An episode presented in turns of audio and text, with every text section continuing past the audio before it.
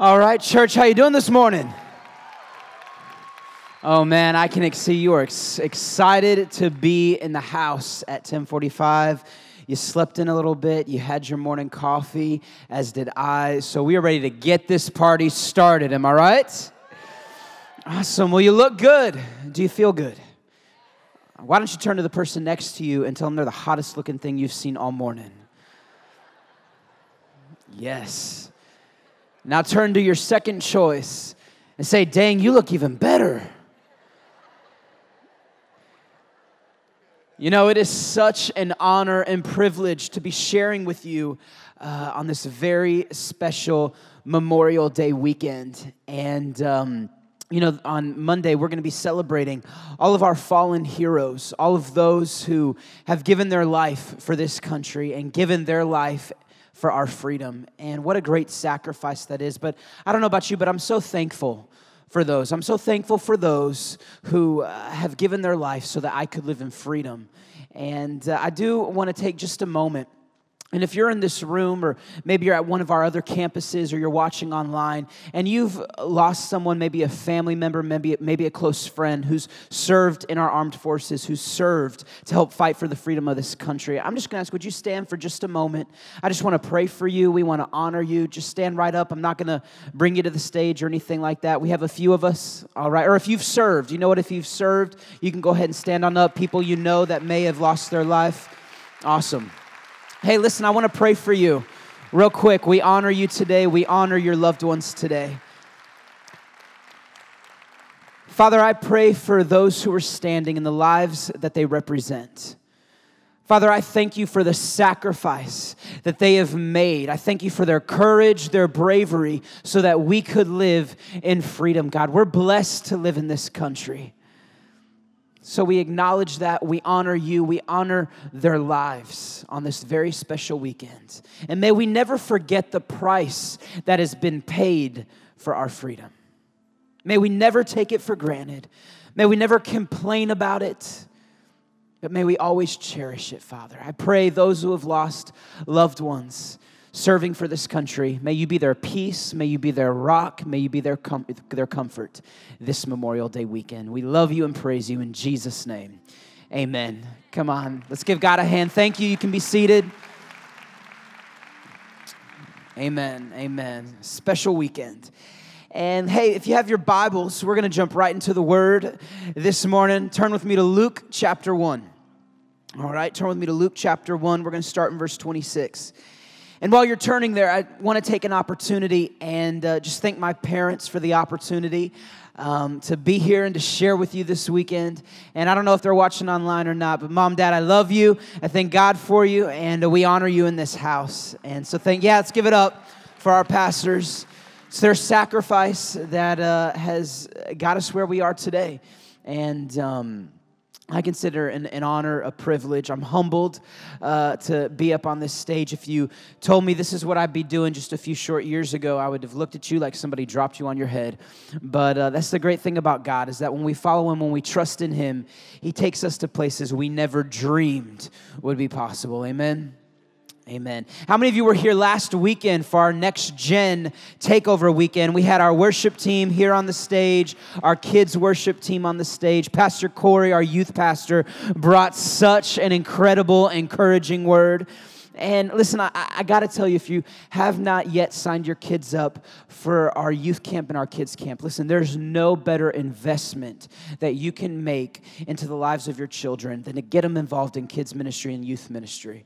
Listen, I'm a product, I'm a result of kids ministry and youth ministry and the value that it places in their lives. Listen, it, it, it, you know, you can buy them stuff, you can send them to great schools, and and but there's, can I tell you, there's no better investment that you can make into the lives of your children than getting them plugged into the local church.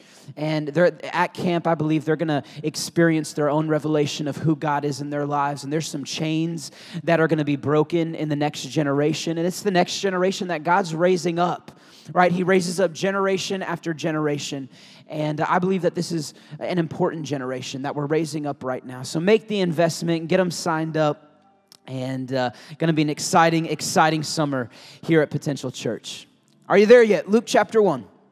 We're going to dive right in, starting in verse twenty-six. Uh, I'm going to read from the Message version. It says this. It says, in the sixth month of Elizabeth's pregnancy, God sent the angel Gabriel to the Galilean village of Nazareth to a virgin engaged to be married to a man descended from David. His name was Joseph, and the virgin's name Mary. Upon entering, Gabriel greeted her. Good morning. You're beautiful with God's beauty. Beautiful inside and out. Sounds like a Bible pickup line, doesn't it? It says that Mary was thoroughly shaken, understandably so, wondering what was behind a greeting like that. But the angel assured her, Mary, you have nothing to fear. God has a surprise for you. You will become pregnant and give birth to a son and call his name Jesus. He will be great. He will be called Son of the Highest. The Lord God will give him the throne of his father David. He will rule over Jacob's house forever, no end ever to his kingdom. Mary said to the angel, but how? I've never even slept with a man. The angel answered, the Holy Spirit will come upon you, and the power of the Highest will hover over you. Therefore, the child you bring to birth will be called Holy Son of God. And did you know that your cousin Elizabeth conceived a son as old as she is? Everyone called her barren, and here she is, six months pregnant.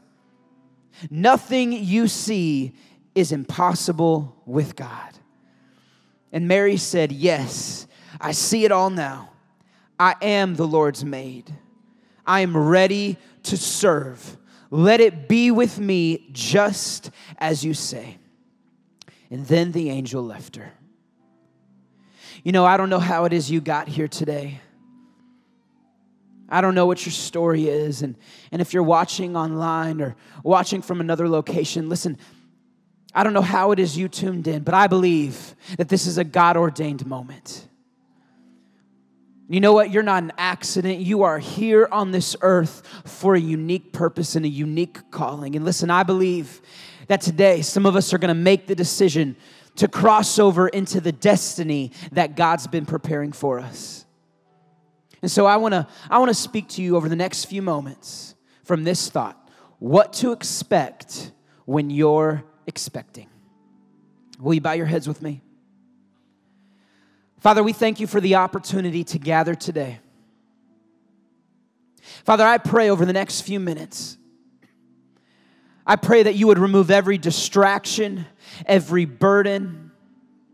I pray you would open up our hearts, open up our minds to receive the word you have for us. God, may it not be my words. My words are never good enough, Father, but may it be your Spirit that moves in this place. We receive the word that you have for us, and there's nothing that the enemy can do about it. In Jesus' name. Amen. Come on, give God a shout of praise because you know he's good. Amen. Hey, listen, I got a question for, for everybody today. How many of you have ever been in a, a situation where you expected one thing to happen and the entirely opposite occurred? Right? You ever been in that situation? Yeah, all of us, right? Hands going up everywhere. Where, where we have a certain set of expectations, but things don't quite go as we anticipated. You know, my wife and I, we recently moved into a new home back in March, and it was really a blessing. We weren't looking to move, but God kind of just lined it up in our favor and opened up some some doors, and we had the opportunity in March to move into a uh, a larger place from, from our apartment uh, to a townhome. And so we've got a little bit of extra space. We've got some more room. And, and you know, the really cool thing is, is uh, uh, at the same time, my parents were also moving. Now, while my wife and I were moving to a place with more space, my parents were downsizing. And so the great thing is, is that they have all this extra furniture that they can't take with them, but we can take with us. And so I did not hesitate at all to, to go to my parents and say, hey, listen, any furniture or any junk that you don't want, oh, Amber and I would be glad to take that off of your hands. And so as they started downsizing and started cleaning out and, and giving us some furniture, we ended up with a br- brand new pool table. Come on, you know you've made it when you have a pool table in your home. I mean, that's entertainment for hours. We ended up with a pool table, a uh, weightlifting machine, kind of like one of those machines where you can work out your legs and your arms and your chest and all that stuff, and a brand new treadmill with a T V attached to it. All right, so we're excited. Yeah, I mean, we're like, okay, you know what? We got an extra bedroom. We're going to make our own fitness room. And we're going to put the weight machine in there. We've got an ab coaster. We'll have the treadmill. We don't have. We can cancel the gym membership. All we got to do is walk upstairs, and we got a whole fitness room. We're going to get ripped. We're going to get, like, ready for summer. This is going to be awesome. We got a brand new pool table. We, we can invite people over. We can throw parties. This is awesome, right? And so move-in day occurs. And we hired a company to move some of the heavier items. We had paid for the pool table to be disassembled and brought over and reassembled. And on move-in day, the, the movers come in, and they begin to take the treadmill upstairs. But once they near towards the staircase, they realize that it's much too narrow to get the treadmill up there. This is a big, big treadmill. And so they tell us, listen, guys, there's no way that this treadmill is going upstairs. You're going to have to find another place for it. And, and, you know, my wife, my wife's a planner. She already has the blueprint of, of what our new home is going to look like. And she's like, well, I, I didn't I didn't plan for this. And she looks at me. She's like, well, well what are we going to do? Where, where are we going to put the treadmill? And so after a few minutes of brainstorming and trying to figure out where we're going to put, because listen, you don't give away a treadmill that has a T V on it. I mean, you can work out while you watch T V and movies, and no, no, no, no, you don't give that away. You find a place for it. And so we uh, managed to find a little corner in the kitchen where we could kind of just jam it in there. And can I tell you, by the way, it is great to have a treadmill in your kitchen so that every time you're tempted to go towards those cookies or those brownies, you got a treadmill staring right back at you. So it, it worked out. We just kind of jammed the treadmill in the kitchen. And so I think, okay, we're that was a little bit of a hiccup, not what we expected, to have a treadmill in the middle of our kitchen. But you know what? It's all good. And then they start carrying up the weight machine. And as they get up the weight machine and and, and they make the corner to get upstairs, made it this close. And because the staircase was so narrow, they put half of the weight machine through the wall. And I'm like, oh my God, we're we're gonna get evicted before we even move in. Like, I mean, the landlord is gonna hate us. We're not even officially moved into this place, and we've already put a gigantic hole in the wall. And so the movers come back downstairs with the weight machine and say, all right, there's no way that we can fit this upstairs. So by this point, our dreams of our fitness room are completely shattered. And so we just told them, okay, just, just set it down. We'll figure it out. We had to end up giving away the, the weight machine. And uh, the next day, the movers for the pool table come. Now, we've already paid for this pool table to be disassembled, brought over, and reassembled. And surprisingly, it's pretty expensive. It's several hundred dollars. So we've invested already several hundred dollars into getting this thing over here. But what we failed to do is measure the space where we wanted to put this pool table.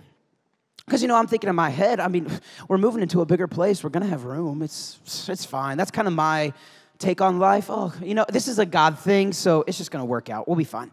And so uh, because we failed to do that, as the movers start setting up the pool table, they come to us and say, listen, the only way that this is going to work is if we position this pool table in a way to where it extends into the walkway, meaning that in order to get to the living room, you would have to either jump over the pool table or crawl underneath it. And listen, I'm going to be honest with you. I was okay with that. I'm like, this is a pool table. Like, I mean, come on, this is, and we're getting it like for free? No, I was like, it's cool. We'll just have our guests crawl under. Uh, to get to the living room, and you know, my wife kind of grabs my arm, and she just kind of smiles at the guys. Give us just a moment. And um, needless to say, after our little conversation, I had to go back out to the guys and tell them, you know what? This is just not going to work out. Uh, I, I'm sorry that we brought you all the way out here, and I'm really sorry that we already paid you to come out here, but uh, uh, but you're just going to have to leave it be. It, it's not going to work.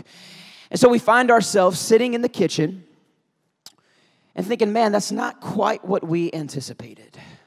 We were thinking we were going to get all this brand new furniture, our pool table, our fitness room. And, and although it was still such a great blessing that God provided for us, it wasn't quite how we expected it to turn out. And you know, I think that's a, a lot like the situation Mary finds herself in in Luke chapter one. I mean, here she is minding her own business. It's just an ordinary day. The scripture does, doesn't tell us that there was anything special about this day until the angel, Gabriel, came and, and greeted her and said, listen, you, you're going to have a baby, Mary. I know you're not married. I know you're a virgin. I know you've never slept with a man before, but guess what? You're going to become pregnant, and he is going to save the world of its sins. I mean, talk about the pressure. I mean, can you imagine Mary in that moment? Uh, like, uh, I think you got the wrong Mary. There's a lot of us that live in Galilee. You know what? I'll help you find the other Mary, but, but but you can't be talking about me. And the angel's like, no, no, no, no. I, you have nothing to fear. You're going to give birth to a son. You're going to name him Jesus, and he will be the Savior of the world. You see, I'm sure Mary had much different expectations for how her life would turn out. I'm sure she had dreams. I'm sure she had plans for the future. She was engaged to this man, Joseph, and I'm sure she had a much different expectation for what that day would hold. But see, that's the thing about God, is he can show up in one single moment and do something so great, something so unexpected, something we can never dream up or imagine. And you know, when God places something on the inside of us, for Mary, it was a baby.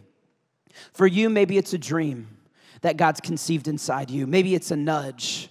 Maybe it's a desire. Maybe it's a passion. And maybe, you know, you know, like Mary, you're like, well, it doesn't really make sense. I, I don't really know what to do with this thing that God has given me. I just know that I'm passionate about it. I know that it's my dream. I know that it's my calling. But but but that's where it ends. I, I don't know what to do with it.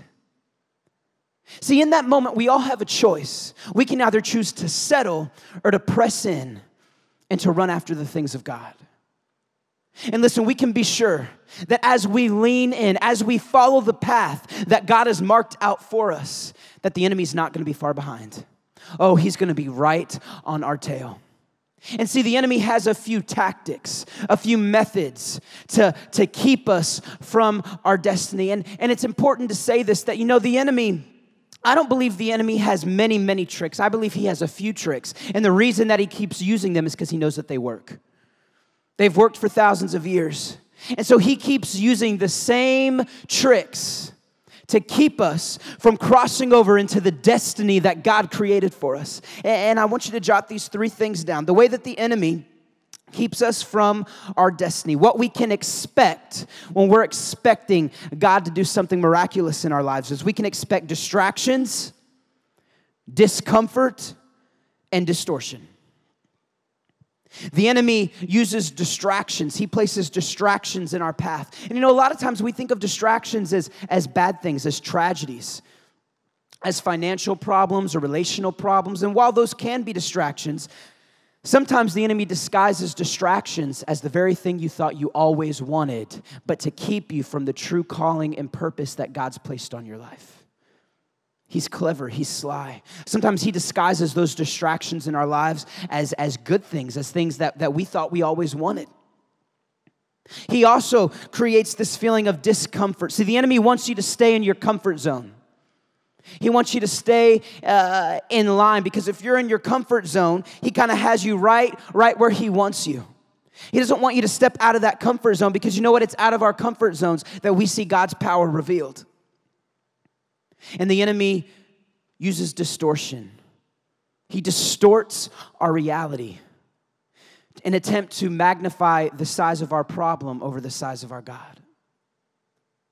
But you know, the great news is, is that if we can recognize the attacks of the enemy, we can overcome them.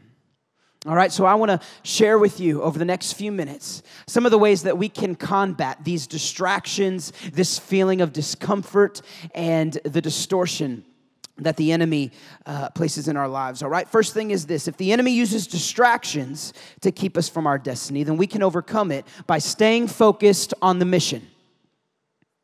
Staying focused on the mission. God's called us all to a mission. Ultimately, our mission is, if, if we are Christ followers, if we believe that Jesus Christ died on the cross and rose three days later so that we could spend an eternity with him, then you know what our mission is? It's to spread that, that gospel. It's to spread the good news. It's to be a representation of Christ at our workplace, in our family, in our communities, at our schools, no matter what it is. That is our mission, to spread the good news. But you know what? We all have an individual mission as well. What has God called you to do? You have a purpose on the earth. God did not just drop you on earth, say, all right, figure it out, and, and, and we exist and then die. That's not what we're created for. Each one of us, God has a unique, a unique purpose. It says in Psalm one thirty-nine that he knit us together in our mother's womb. Okay, so there's an intentionality in your conception. And so if we all have uh, a unique calling, a unique purpose, and a unique mission, and listen, maybe you're in here today and you don't know what your purpose on earth is. Maybe you're you're in a season of your life and, and, and, and you don't quite know what that dream is that God's placed in your heart or that desire. Maybe maybe your season of life is changing. Maybe you're in a transition season. You're like, okay, God, I, I don't know what's next. I don't know what you're you're calling me to do next. Listen, I can tell you that as long as you keep your eyes focused on God, he will reveal your purpose. It's when we take our eyes off of God or when we turn away from God that we kind of just end up stumbling through life. But if you're in a season where you are still discovering what your purpose on earth is, my encouragement to you is just keep your eyes focused on God. Keep serving God. Keep, keep moving where he nudges you, and he will reveal your destiny to you. But we got to expect that when we're expecting God to move in a big way, that there are going to be distractions. You know, my wife and I, we recently added a new addition to our family. Uh, no, she didn't have a baby. Let me just clarify that. She, she, she didn't have a baby, but we did get a puppy, all right? And he is the sweetest, cutest uh, little, he's a Yorkie poodle. His name is Saint. He's twelve weeks old. Uh, we got him about four weeks ago. And it is amazing the attention span of a puppy. It's like, in case you don't know, like zero. And so we're always like, he just gets distracted so easily. We try and call him and, you know, he'll start coming towards us, but then, you know, he'll see a toy or he'll see a bone or he'll start running in the opposite direction. And so you're, we're trying to teach him his name. So we're like, Saint, Saint, come here, boy. Come on, come on, Saint, Saint. No, no, no, no, not over there. Oh, Saint, this way, Saint, this way. And um, you know what? I actually have a video that I want to show you from yesterday when we got to church. All right, check this out.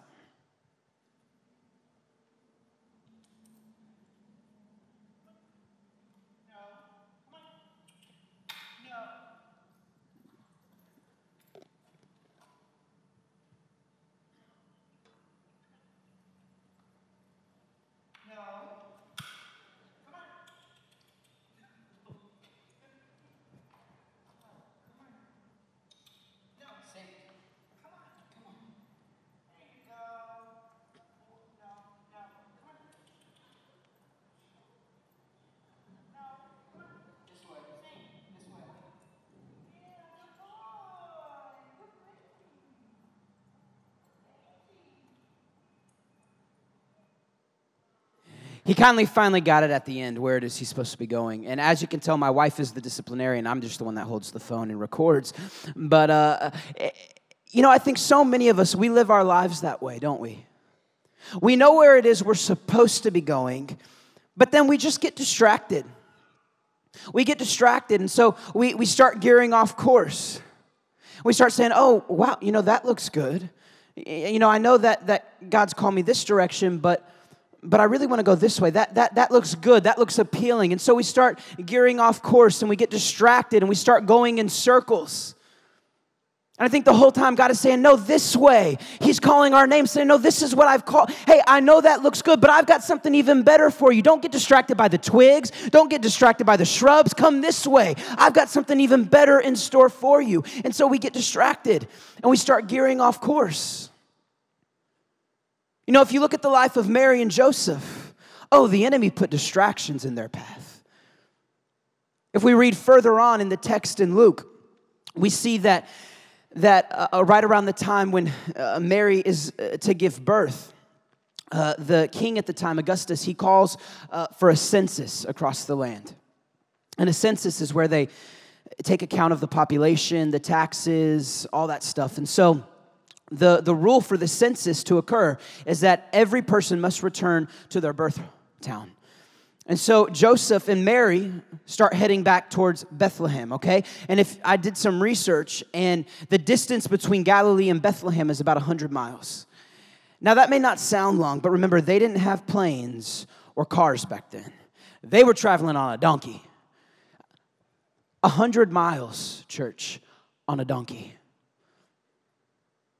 I'm like, sometimes I just thank God that I didn't live back in those days, because I don't I don't know if I'd be in the Bible. I don't know if I'd be a great hero of the faith, because it's like one hundred miles on a donkey in the hot weather, just traveling, bored. I mean, can you imagine? That's a distraction. Then they get to Bethlehem, and the innkeeper tells them, well, we don't have any room for you. And can I just tell you, like, if I was Mary, I'd be like, do you know who I am? Like, I got the Savior of the world in my belly. You better find me a room. Distraction. They had to stay in the stable. And by this point, Mary is really, really, really pregnant. She was probably hormonal. I mean, I feel bad for Joseph. Can you imagine him this whole time? I could just see her saying, Joe, you better find us a room. I'm not sleeping in no stable with no donkey. You need to, we need to, you bet, what are you going to do, Joseph? I mean, can you imagine the pressure Joseph was under? Distractions, all distractions. Listen, they're distractions that the enemy put in their path, seeking to distract them from what God was about to do. And he does the same thing to you and I. He puts those negative thoughts in our mind. He puts those financial struggles, those relational struggles, he puts them in our path to try and distract us from the purpose and the destiny that God's called us to. You know, I, I love what, what Paul says in Philippians chapter four, verse eight. He gives us some insight. He says, finally, brothers, whatever is true, whatever is noble, whatever is right, whatever is pure, whatever is lovely, whatever is admirable, if anything is excellent or praiseworthy, think about such things. You know what that tells me? Is that we need to think about what it is we're thinking about. See, Paul's saying, listen, you just need to, you need to cut the drama. You need to cut the negativity out of your life and get back focused on the things that God has for you. Whatever is true, whatever is noble, whatever is excellent, whatever is praiseworthy. Paul's saying, listen, think about those things. Get those other thoughts out of your mind. They're not going to take you anywhere. They're not going to lead to life. They're not going to lead to success or prosperity. No, you got to get rid of them. You got to think about these things. Whatever is true, whatever is noble, whatever is praiseworthy. And you know, just because that negative thought train comes to the platform in our minds doesn't mean we have to jump on board. We can look at the destination board and say, you know what? I know where that train leads. And you know what? I've been jumping on that train for years now. I know it leads to nowhere good, so I'm not going to get on that train. I'm choosing to hop on a different train, the train that's going to lead me to the path of life, the train that's going to lead me to exactly where God purposed and destined for me to be. See, so many of us, we can't possibly chase after what God's called us to because we're distracted by what the enemy's put in front of us. And see, what happens is we start out on the pathway that God sets us on, that dream, building that company, starting that family, whatever it may be. We, we start out and to achieve greatness, right? And we start out on this pathway, and then we get distracted and we kind of gear off course. And this is what I've learned, is that every time we gear off course, we take our focus off of God. And when we take our focus off of God, our problems start to look a lot bigger than they actually are.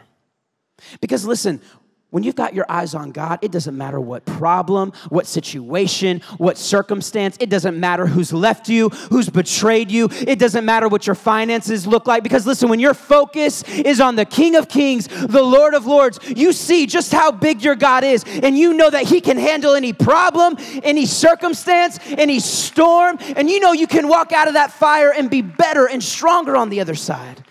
But when you take your focus off God, our problems start to look bigger, don't they?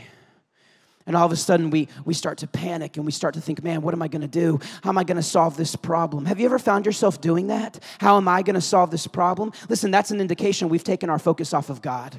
Because when your eyes are on God, you don't have to ask yourself, how am I going to solve this problem? You can say confidently, God, I know you're going to solve this problem. I can't do it in my strength. I, I'm not good enough to do it, Father. I don't have the understanding. I don't have the wisdom. But Father, you do. And I know you've got my back. But we take our focus off God and our problems start to look a lot bigger. So we start trying to do things in our own strength. And then we make some really bad decisions. You ever done that? Try and do something in your own strength and made a really bad decision? And then what happens is, is as a result of that bad decision, pain enters our life. And then when that pain enters our life, we start looking for remedies to try and ease that pain. We look to a relationship, or we look to a new job, or a new opportunity, or some drug, or some drink to try and fill that void. But you know what? There's a lot of people in this world that are looking for remedies to their pain. But listen, I know the source that can heal every pain. Not just bandage the pain, but heal the pain. Listen, I only know of one power that can take a heart full of hate and transform it to a heart that's full of love. I only know of one power that can take a heart full of gen- jealousy and transform it into a heart full of generosity. I only know of one power that can take a heart full of misery and depression and change it into a heart that's full of joy, and that's the transforming power of Jesus Christ. And listen, it's that same power that raised Christ from the dead that lives inside of us that gives us victory over those distractions. Don't get distracted, church. Remember what your mission is. Look onward, look past the distraction, and see what God has in store for you down the path. Another way that, that we can overcome the attacks of the enemy is to be willing to stay uncomfortable. Com- comfort zones feel good for the time being, but nothing grows there.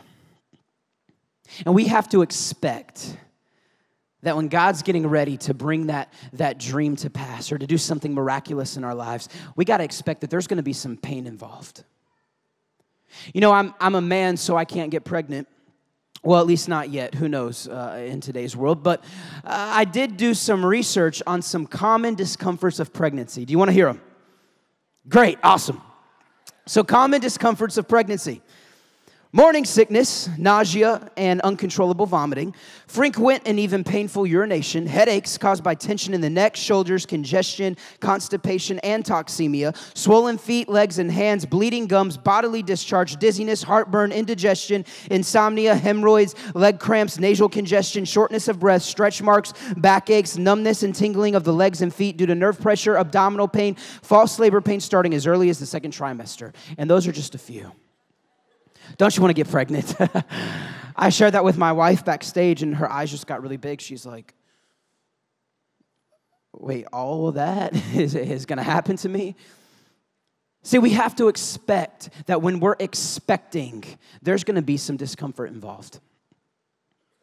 And listen, I just want to tell you, if you're in a season of your life where you're a little bit uncomfortable, I want to remind you that you're exactly where God wants you, because you have positioned yourself for God to do great works in your life. Like I said, you know what? When we're in a comfort zone, we don't need the grace of God because we've got it all figured out. We've got a system. We've got a routine. We've got plan B. We've got plan C. We've got plan D. We know exactly what we're doing. And see, the tendency is to live in a comfort zone and think that God is blessing us because we've got it all figured out. When re- in reality, when we are trapped in a comfort zone, we have positioned ourselves where we no longer need faith. We no longer need grace, because it's when we step out of that comfort zone that we see just how big our God is. Come on, do you know what I'm talking about? When you step out and take a risk, and you can see, man, God is good. Man, God is big. Man, God did the unexpected. I never dreamed or imagined that this could happen. Listen, that's how big our God is, but he doesn't work in comfort zones. If you look to the Bible, every single person God has used, he first asked them to get uncomfortable. As a matter of fact, that was an indication of who he could use. If you look in the book of Isaiah, Isaiah was an Old Testament prophet, and it says that, that God's eyes was looking to and fro, looking for somebody he could use. And Isaiah stepped out and said, oh, here I am, God, send me. Oh, it's not going to be easy. Oh, it's going to be uncomfortable. It's going to be uncertain, but God, send me. That's who God's looking for. Listen, church, it's okay to be uncomfortable. It means you're exactly where you need to be so that God can use you. As a matter of fact, I would say if you're in this room and you are comfortable, you need to reevaluate some things in your life. God will use that feeling of discomfort for great things, but the enemy will use it to try and keep you trapped in your comfort zone. He wants to put a fence around you. And you know what? Jesus Christ did not die on the cross so that you could be limited. He died on the cross so that you could exceed every limit, every boundary, and do great things. You know, I love the, the verse in, in John chapter fifteen. He talks about this pruning process. It says in John fifteen, verses one through four, I am the true vine, and my Father is the gardener. He cuts off every branch in me that bears no fruit, while every branch that does bear fruit, he prunes so that it will be even more fruitful. You are already clean because of the word I have spoken to you. Remain in me, and I will remain in you. No branch can bear fruit by itself. It must remain in the vine. See, in order for us to bear fruit, and what that means to bear fruit, it just means to per, uh, to be successful, to, to, to, to be joyful, to be doing great things in this world. But in order to produce fruit, we got to be attached to the vine, and the vine is Jesus Christ. When we remain in him, he will remain in us. And then it says that there's this pruning process that has to take place. It says that any branch that does not bear fruit gets cut off, and those that do bear fruit get pruned. So let me just tell you today, if you're going through something, if you're uncomfortable, if you're in a season of pain, guess what it means? It means you're producing fruit. It means that God's just pruning you so that you can produce even more fruit. It means that God's getting ready to birth something from you. Listen, pain is not a result that God has left us. Pain is a result that God is about to use us for something great. Be encouraged by that today. Allow yourself to be pruned. It's painful, it's not easy, and it's not enjoyable while it's happening, but when we get pruned, God's just going to pour out more fruit. Be willing to stay uncomfortable. And last thing is this, to overcome the attacks of the enemy, stay grounded. Stay grounded in the truth that is represented in God's word. See, the enemy wants to distort reality. Have you ever looked in one of those distorted mirrors before? And you know, when you look into them, they kind of exaggerate all these different parts of your body. I think the enemy, every day we wake up, he places a distorted mirror in front of us to see what we're going to see, to see that problem that he exaggerates, to see that financial struggle That, that we can't look past. He's, he's placing th- this distorted mirror in front of us. He does it every single day. He tries to convince us that we're not loved, that we're not valuable, that everybody's out to get us, that our boss hates us, that the people we work with just don't understand, our family just doesn't get it, we stand alone. Listen, that is not the truth. The reality is that Jesus Christ came to earth, put on flesh, died on a cross so that you could live in victory. That is the reality. That is the truth. You're not abandoned. You're not alone. But the enemy wants you to believe that. Listen, I just believe that, that at some point we just have to smash that distorted mirror and say, I'm not going to look into that anymore. It's a lie. It is a lie in some of us. Man, I know I've done it. We just, we live our lives based on a lie from the enemy. And you know what? I, I've just made a decision in my life that I'm not going to allow the enemy to lie to me and to trick me and to convince me in making decisions that are not aligned with God's will simply because he's distorting my reality. Don't you know he did it to Mary and Joseph? Oh, I can just imagine. I'm sure there were moments where they wanted to give up, where they wondered, is it really worth it? Oh, you got to know that there were so many people that looked at Mary and said, really, Mary, the Holy Spirit, that's your excuse? I'm sure every room she walked into, there were people that whispered about her, that gossiped about her. I'm sure she had some, some of her best friends turn their back on her, because she was unclean. They knew that she was unmarried. But she, but you know what? Mary and Joseph kept their eyes focused on, on God. They kept their eyes focused on God. They refused to allow the enemy to distort the reality of what God was about to bring forth. You know, I love what, what Luke chapter one, if we continue on in the story, in the text. In Luke uh, chapter one, starting in verse thirty-nine, right after Mary has been told this news that she's going to give birth to the Savior of the world, she goes to visit her cousin Elizabeth. And remember, Elizabeth is already six months pregnant. So she goes to Elizabeth, and, and listen to what Elizabeth tells her. It says, a few days later, Mary hurried to the hill country of Judea, to the town where Zechariah lived. She entered the house and greeted Elizabeth. And at the sound of Mary's greeting, Elizabeth's child leaped within her, and Elizabeth was filled with the Holy Spirit. Elizabeth gave a glad cry and exclaimed to Mary, you are blessed by God above all other women, and your child is blessed. What an honor this is that the mother of my Lord should visit me. Verse forty-four, when you came in and greeted me, my baby jumped for joy the instant I heard your voice. And in verse forty-five, she says this. She says, Mary, you are blessed because you believed that the Lord would do what he said. And you know, I really believe that those words Elizabeth spoke over Mary's life so many years ago, that's what kept her moving forward. When Elizabeth said, Mary, it is going to be difficult, but remember, you are blessed. You are blessed because you believe that God will do what he said he will do. And listen, I believe that's what kept her going when people were talking about her. I believe that's what kept her going when she was traveling on that donkey. I believe that's what kept her going when she was told, hey, we don't have room for you here at the inn. Those words, you are blessed because you believe that God will do what he said he will do.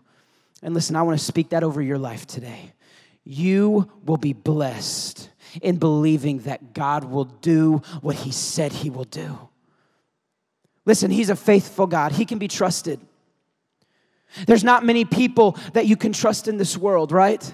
I mean, some of us, we've been hurt by best friends, by family members. Maybe you've even been betrayed by a spouse, the one person who committed to stand by your side till death do us part. But listen, you can trust God. You can put all your eggs in his basket. Listen, with God, there's no need for a plan B or a plan C or a plan D, because you know what? If God's put in your heart plan A, baby, plan A will come to pass. Plan A will become true. There is no plan B with God. That's what he promises us. And I just want to share a few promises as we close today. Promises from the Word of God, okay? Can I do that for you? Can I declare some promises over your life? Listen, Jeremiah twenty-nine eleven. God says he will fulfill the great plans that he has for you, that there are plans to prosper you and to elevate you. Ephesians two ten. He promises that you're a masterpiece, that you're the very best that God can do, and that he created you for great works that he planned long ago. Philippians four nineteen, he promises to meet every need that we have according to his glorious riches. Philippians four thirteen, he promises that we can do all things in him because he's the one who gives us strength. Second Corinthians twelve nine, he promises that his grace is sufficient for us. It is all we need. So we can boast about our weaknesses because when we are weak, he is strong. He promises that though pain may come in the night, there's joy that will come in the morning. He promises though we may be hard pressed on every side, we are not destroyed. Though we may be perplexed, though we may be confused, we are not abandoned. Though we may be struck down, we are not destroyed. He promises that he will work all things, not some things, not most things, church, all things. He will work together for good for those who love him and are called according to his purpose. And in John three sixteen, he says that whomsoever believes in him will not perish, but have eternal life. Come on, that's good news. That's good news. Be encouraged today. That's what God says about you. And listen, you can expect, when you're expecting, that there will be distractions and discomfort and distortion, but you can also expect this, that God will come through for you, that he will do what he has promised. He is good on his word. His word never returns void. But the question is, will you trust him? Will you look past the distractions? Will you be willing to get a little bit uncomfortable? And are you willing to smash that distorted mirror that's in front of you? Will you bow your heads? Father, I thank you so much. Thank you so much that you're a good father and that you love us. And Father, I pray right now for those who have let distractions hold them back from their destiny. God, I pray right now that you would bring that distraction to their minds. I don't know what it is they're going through. I don't know what their story is, God. I don't know what that distraction is for them, but God, your Spirit does. So right now, Holy Spirit, bring that distraction to their minds. And we break that chain. We break that chain of financial struggle. We break that chain of relational difficulties. We break that chain of addiction. We break that chain of negative emotions. We break that chain of depression. We break that chain of bitterness and unforgiveness right now in Jesus' name.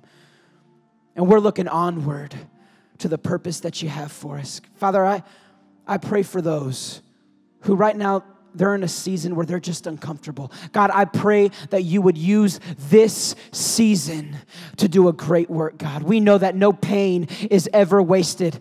Even though you don't intend all the pain that we experience to enter our lives, sometimes it's a result of our own decisions. Sometimes it's because we have an enemy that wants to kill, steal, and destroy our destiny. But what I do know is this, is that pain will never go to waste, Father. You will use all things for good.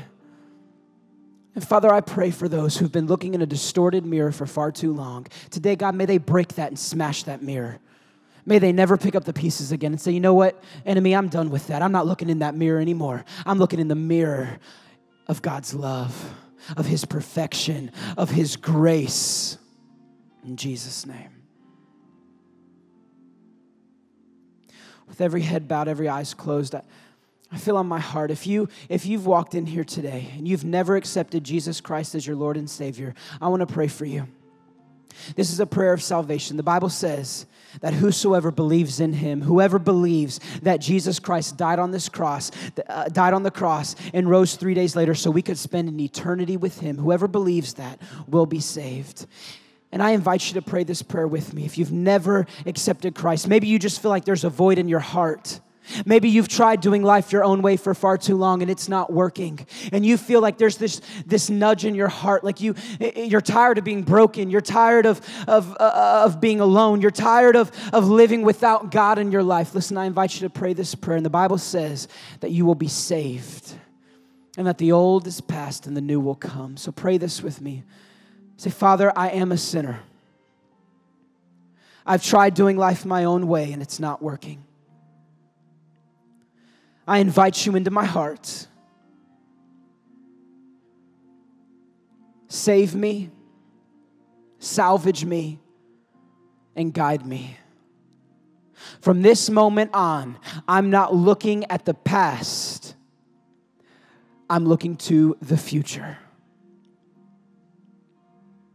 I accept your grace, and I accept your love.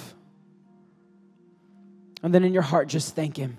Thank him that he sent his one and only son to die on a cross for your sin, that there's nothing we could do to earn God's love, but he gives it so freely. Just thank him. Thank you, Jesus, for your sacrifice so that we could live not as victims, but as victors in Jesus' name. Amen. Amen. Let's give it up for God. Yes.